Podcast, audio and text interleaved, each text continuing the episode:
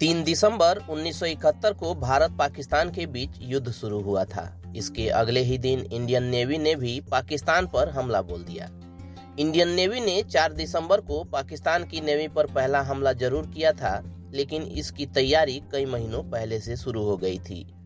हुआ ये था कि लड़ाई शुरू होने से पहले अक्टूबर 1971 में उस समय के नेवी प्रमुख एडमिरल एस एम नंदा प्रधानमंत्री इंदिरा गांधी से मिलने गए। उन्होंने प्रधानमंत्री इंदिरा गांधी से पूछा, अगर हम कराची पर हमला करें तो क्या इससे सरकार को राजनीतिक रूप से कोई आपत्ति हो सकती है? इस पर प्रधानमंत्री ने पूछा कि आप ऐसा क्यों पूछ रहे हैं? इसके जवाब में एडमिरल एस एम नंदन ने कहा 1965 में नेवी से खास तौर से कहा गया था कि वो भारतीय समुद्री सीमा से बाहर कोई कार्रवाई न करे। इस पर इंदिरा गांधी ने कहा, if there is a war, there is a war. यानी, अगर लड़ाई है तो लड़ाई है। ऐसी थी हमारी प्रधानमंत्री इंदिरा गांधी। इसके बाद 2 दिसंबर 1971 को पूरा वेस्टर्न फ्लीट मुंबई से निकल गया। इस बेड़े में आईएनएस निपात, आईएनएस वीर और आईएनएस निर्घट शामिल थे। हर बोट पर चार चार मिसाइलें थीं। इनके ठीक पीछे आईएनएस किल्टन भी चल रहा था। 4 दिसंबर की रात ठीक दस बजकर चालीस मिनट पर आईएनएस निर्घट ने पाकिस्तान के जहाज़ पीएनएस खैबर पर पहली मिसाइल दागी। मिसाइल लगते ही खैबर हिल गया। उसमें मौजूद जवानों को पता ही नहीं चला कि हमला कहाँ से हुआ है। उन्हें लगा कि लड़ाकू विमान से हमला हुआ है। वो कुछ सोच पाते कि तभी थोड़ी देर बाद दूसरी मिसाइल चली और खैबर डूब गया।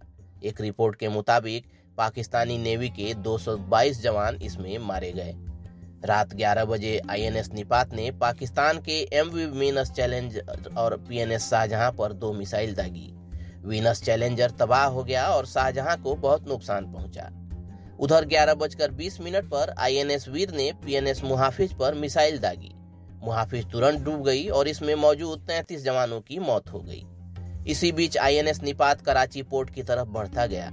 कराची पोर्ट पाकिस्तान के लिहाज से बहुत खास था, क्योंकि इसके एक तरफ़ पाकिस्तानी नेवी का हेडक्वार्टर था तो दूसरी तरफ़ तेल भंडार। आईएनएस निपात ने पोर्ट की ओर दो मिसाइल दागी। एक मिसाइल चूक गई, जबकि दूसरी सीधे तेल के टैंकर में जाकर लगी। ज़बरदस्त विस्फोट हुआ। बताते हैं कि विस्फोट इतना ज़बरदस्त था कि आग की लपटों को 60 किलोमीटर की दूरी से भी देखा जा सकता था। करीब पाँच दिन तक ये पूरा ऑपरेशन चला। नेवी ने इसे ऑपरेशन ट्राइडेंट नाम दिया।